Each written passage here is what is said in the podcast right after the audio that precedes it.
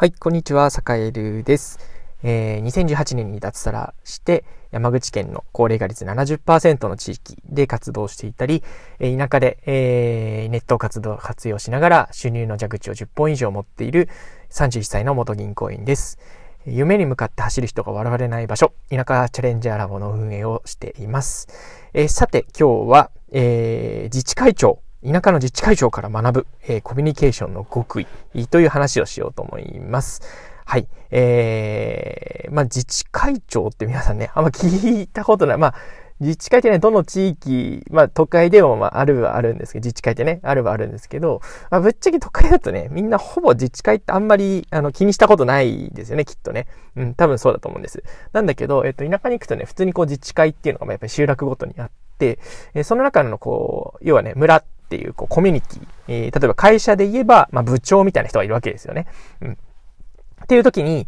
えー、そのね、あの、要は会社で言うと、会社の部署で言うと部長さんみたいな立場のね、自治会長さんっていう、まあ、村の自治会を取りまとめる人っていうのが、まあ、必ずいらっしゃって、えー、そういう人っていうのは結構ね、こう、集落の中でも人望があったりとか、あの、いろんなこう人からこう慕われてるみたいな感じの人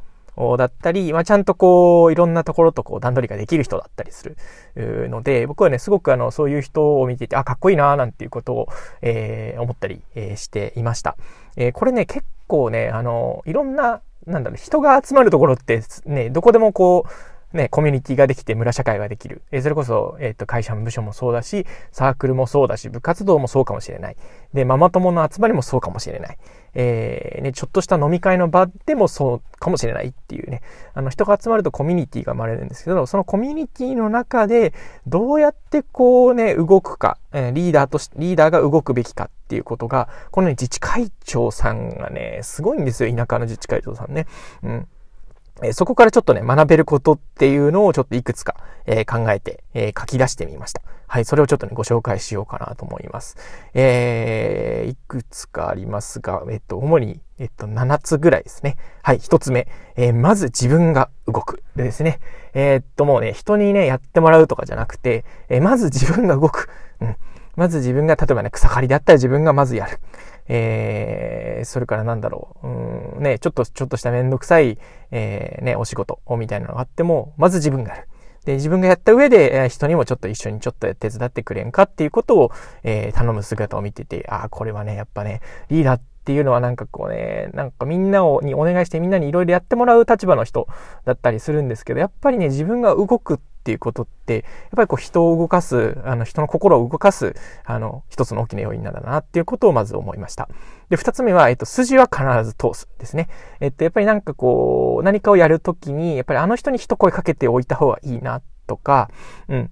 えー、ね、まあ、あの、一声かけておくだけでやっぱり、なんだろう、えー、気持ちよく、こう、いいよっていうふうに言ってもらえることとかって、やっぱり結構あるもんなんですよね。これって別にその、あの、なんだろう、村の話だけじゃなくって、えっと、仕事関係とかでもそうですよね。うん。あの、まあ、叱るべき人に、あの、ちょっと最初に、あの、なんか相談しに行くとかね。あの、こう話の持っていき方みたいなことっていうのを、えー、必ずこう気を使うというところが二つ目ですね。はい。で、三つ目、えー、背中で飾ってみんなを動かす。えー、これはね、本当に一つ目とちょっとこう、関連するようなところではあるんですけど、やっぱね、あの、なんだろう、うん、いいくら言葉で理屈っぽくね、あの、これが正しいんだって言っても、やっぱ人って動かないんですよね。えー、そうじゃなくて、やっぱりあの人だから、えー、自治会長の〇〇さんだから、えー、ちょっと言うこと聞いちゃうかっていうふうに、こうみんながなるような、えー、やっぱりこうね、あの、一本筋の通った、こう、あの、活動して、自分が動いて、えー、それでやっぱりこうみんなについてきてもらうみたいなところがやっぱりね、あのリーダーには必要なのかなと思ったりします。で、四つ目。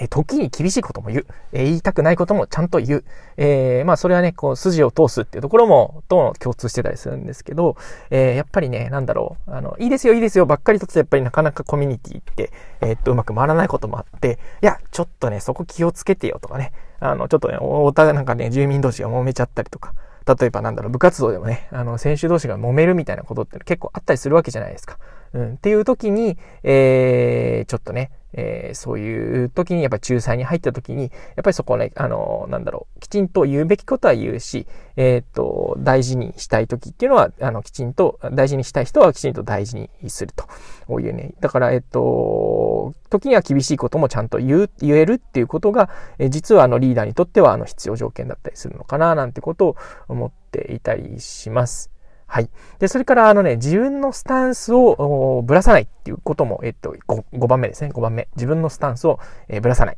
えー、これは何かっていうと、まあ、いろんな人からいろんなこと言われるわけですよ。リーダーっていうのは。うん。リーダーっていうのはね、あの、コミュニティのマネージャーだったり、えー、それこそ部長さんとかね、あの、あとは部活動のキャプテンとかね、いろんな人にいろんなこと言われるんですよ。うん、私はこう思う。いやいや、私はこう思うって言ってね、A さんがなんかね、あの、なんかね、今日は、え、富士山に登ろうって言ったら B さんはなんかこうね、今日は海に行きたいんだみたいなね、えー、そんなのが日常茶飯事なんですよね。なんだけど、えっと、チームとして、えー、じゃあ、なんだろう、富士山に登った方がいいのか、海に行った方がいいのか、えー、チームとして一番いいのはどっちなのか、あるいは、そのね、両方の意見を全く聞かな聞かないで、いやいや、じゃあ今日は川に行こうっていうことがリーダーシップかもしれない。えー、っていうことを、やっぱり自分自身が、あの、きちんと考えて、えー、自分のスタンスは絶対ぶらす、ぶらさず、えー、まあ、その集落だったり、えチームのためになることっていうのをやるっていうところがやっぱりね、結構チームメンバーから見られたりします。はい。なので、ここはね、あの、5番目。自分のスタンス絶対ぶらさないっていうところですね。はい。で、えっ、ー、と、6つ目、えっ、ー、と、よそとちゃんと交渉するですね。えー、それこそね、町役場とか、あとはね、別のあの集落となんかこう、お祭りの調整するとかね。あの、こういう時にきちんとやっぱりその自分たちの、えー、村あの人たちっていうのがどうやったらこう楽しく過ごせるかとか、えー、いい状況になるか。要はね、チームがどういう風になったら、あの、いい形で、えー、なんだろう、みんなが喜んでくれるかっていうことを、えー、考えるわけですね。それはその、なんて言うんでしょう、相手となんか喧嘩するとかそういうことじゃなくて、うん、やっぱりあの、ね、協調してとか、あの、ね、お互い隣の集落と楽しく、えー、関係を築くっていうこともそうかもしれないし、えー、町役場に対して、ちょっと筋が通らないところがあったら、ちょっとそこは、あの、勘弁してもらえないかってことをちゃんと言ったりだとか、えー、これってあのね、あの、村だけじゃなくて、会社の部署であったりとか、あとはね、後輩ができた時の、あの、ちょっと、ちょっと上司になってみたみたいな、あの、場合でも、やっぱり結構必要だったりしますよね。はい。で、最後、えー、これがね、一番大事だったりするんですけど、責任を取るですね。はい。えー、住民を守る。これもね、あの、なんだろう、自分の、例えば、あの、会社で考えると分かりやすいんですけど、えー、自分がね、あの、自分の部下が、ちょっとなんかね、あの、まあ、うまく調整ができなかった、うまく仕事ができなかったっていう時に、えー、結局ね、任せた人のやっぱり責任なんですよね。うん。で、あとは、やっぱりコミュニティの中で、こう、うまいこと、あの、何かトラブル、うまいこと、なんか行かずにトラブルが起きてしまった時っていうのは、やっぱり、えー、トップが、えー、きちんと頭を下げるであったりだとか、うん、えっと、まあ、責任を取る。うん。あの、盾になる。防波堤になる。っていうことを、やっぱりね、あの、なんだろう、臆せずにやる。うん。あの、誰かのために頭を下げられたり、え誰かのために、うんと、なんだろうな。誰かのために自分をちょっとこう犠牲にできる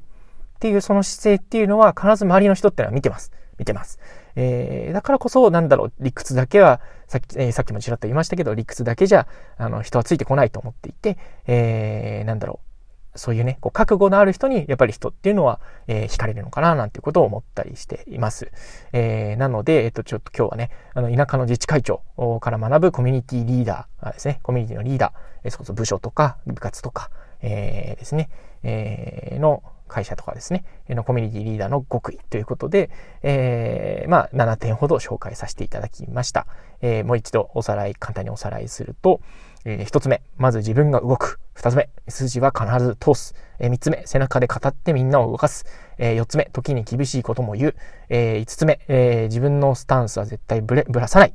で、六つ目、よそとちゃんと交渉する。え、最後、え、責任を取る。え、周りにいる人たちをしっかり守る。ですね。えー、まあ、で、このや、こなれたりのことっていうのは、理屈でいくら正しいこと言っても、やっぱりね、人っていうのはついてきません。うん、やっぱりね、自分自身が、えー、そのリーダー自身がね、やっぱりこう、あの人だったらって思われるような、えー、やっぱり行動だったり、あの、実践っていうのをしてるかどうかっていうのがすごく大事だったりすると思うので、えー、まあちょっとしたね、なんだろう、あの、ちっちゃい、こう、人の集まりの、えリーダーだったりだとか、取りまとめ役になっている人っていうのは、ぜひ参考にしてみるといいんじゃないかなと思っていたりします。